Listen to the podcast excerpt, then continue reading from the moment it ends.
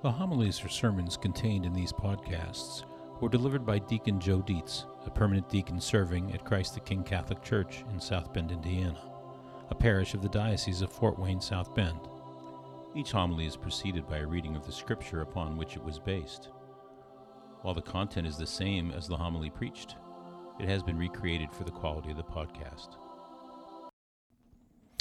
A reading from the Holy Gospel according to Luke. Jesus passed through towns and villages, teaching as he went, and making his way to Jerusalem.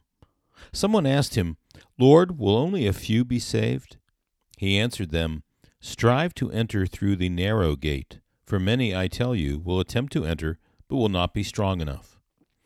After the master of the house has arisen and locked the door, then will you stand outside knocking and saying, Lord, open the door for us. He will say to you in reply, I do not know where you are from. And you will say, We ate and drank in your company, and you taught in our streets. Then he will say to you, I do not know where you are from. Depart from me, you evildoers. And there will be wailing and grinding of teeth when you see Abraham, Isaac, and Jacob, and all the prophets in the kingdom of God, and you yourselves cast out. And people will come from the east and the west, and from the north and the south, and will recline at table in the kingdom of God. For behold, some are last who will be first, and some are first who will be last. The Gospel of the Lord. Just a quick note to the listener. I delivered this homily using a large prop of a cornhole board and cornhole bags. Uh, since this is an audio and not a video, I've tried to kind of describe how I used it as I used it. So you'll have to use your imagination a little bit to kind of see um, the way I was using the board to illustrate the points. Thanks. God bless. Well, you are probably wondering what is going on with my bringing out this cornhole board prop for today's homily. I mean, we don't really do props here very often. You might be thinking, ah, Deacon Joe had too much at Brewfest the other night. But I actually had this idea earlier in the week. And not just because it's picnic weekend or because Notre Dame football, aka tailgate season, is right around the corner. But as I considered this gospel, I was trying to figure out a way to illustrate this narrow gate concept in a way that we could all relate to. If this goes well, every time you see or play cornhole, you will remember the points of this homily. If it goes poorly, you will be distracted by thoughts of games and tailgates and won't hear a word that I'm saying. Come, Holy Spirit. You know, when it comes to striving to hit a target or goal, whether it be putting a golf ball toward a hole on a green or aiming a pistol or bow and arrow at a target, I have often heard the advice to aim small so as to miss small. The idea being that if you simply aim at the larger target, in the general direction of your goal, your focus is too broad, and the results will be mediocre at best. But if we narrow our focus to a specific spot on the target, a specific point on the golf hole, and concentrate on aiming at the smaller target within the larger one, we significantly increase our chances of making the shot we want to make. Now, given how clear Jesus makes the point that the gate we are to strive for is narrow. This aim small, miss small concept should be an easy one to apply. Jesus is telling us quite plainly that our target is small. Not only in this gospel, but also in Matthew chapter 7, where we read, Enter through the narrow gate, for the gate is wide and the road broad that leads to destruction, and those who enter through it are many. How narrow the gate and constricted the road that leads to life, and those who find it are few. But as we work on that narrow gate perspective, we have to keep a couple things in mind. First is, is that, make no mistake, the entry gate to the church is wide. We baptize in rivers and lakes and ponds, and we have baptismal fonts that look like small swimming pools, indicating there is room for everyone to repent and have all their sins washed away by the blood of the Lamb. But baptism is not the end of our journey to salvation, it's just the beginning. And while baptism makes us children of God, as it said in the letter to the Hebrews, what child is there whom the Father does not discipline? For whom the Lord loves, he disciplines. And properly received, it is this discipline that helps us to focus and aim small so as to miss small.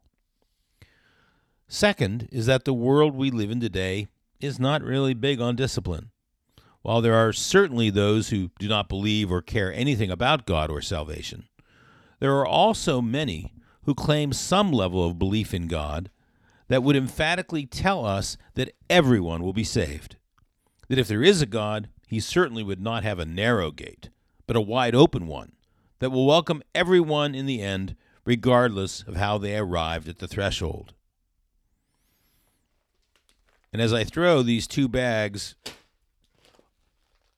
and miss the board completely, it basically illustrates that what they're saying is that any bag thrown will be good enough.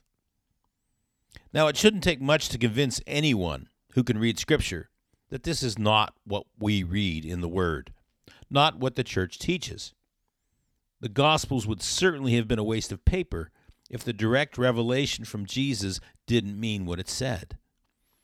But what I really think the point of this Gospel that should strike home with us gathered here today is about is the other group.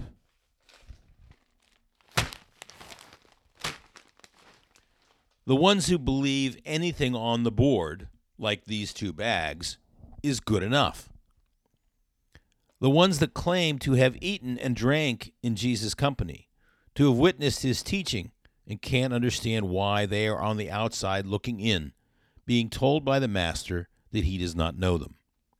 Those that compartmentalize their faith, they create a space for Jesus in their lives but don't make their relationship with Jesus the focus of their lives. We can't follow the commandment to love God with our whole heart, mind, soul, and strength by doing it for just an hour a day and have Him in the back of our mind or on the shelf in our closet the rest of the time.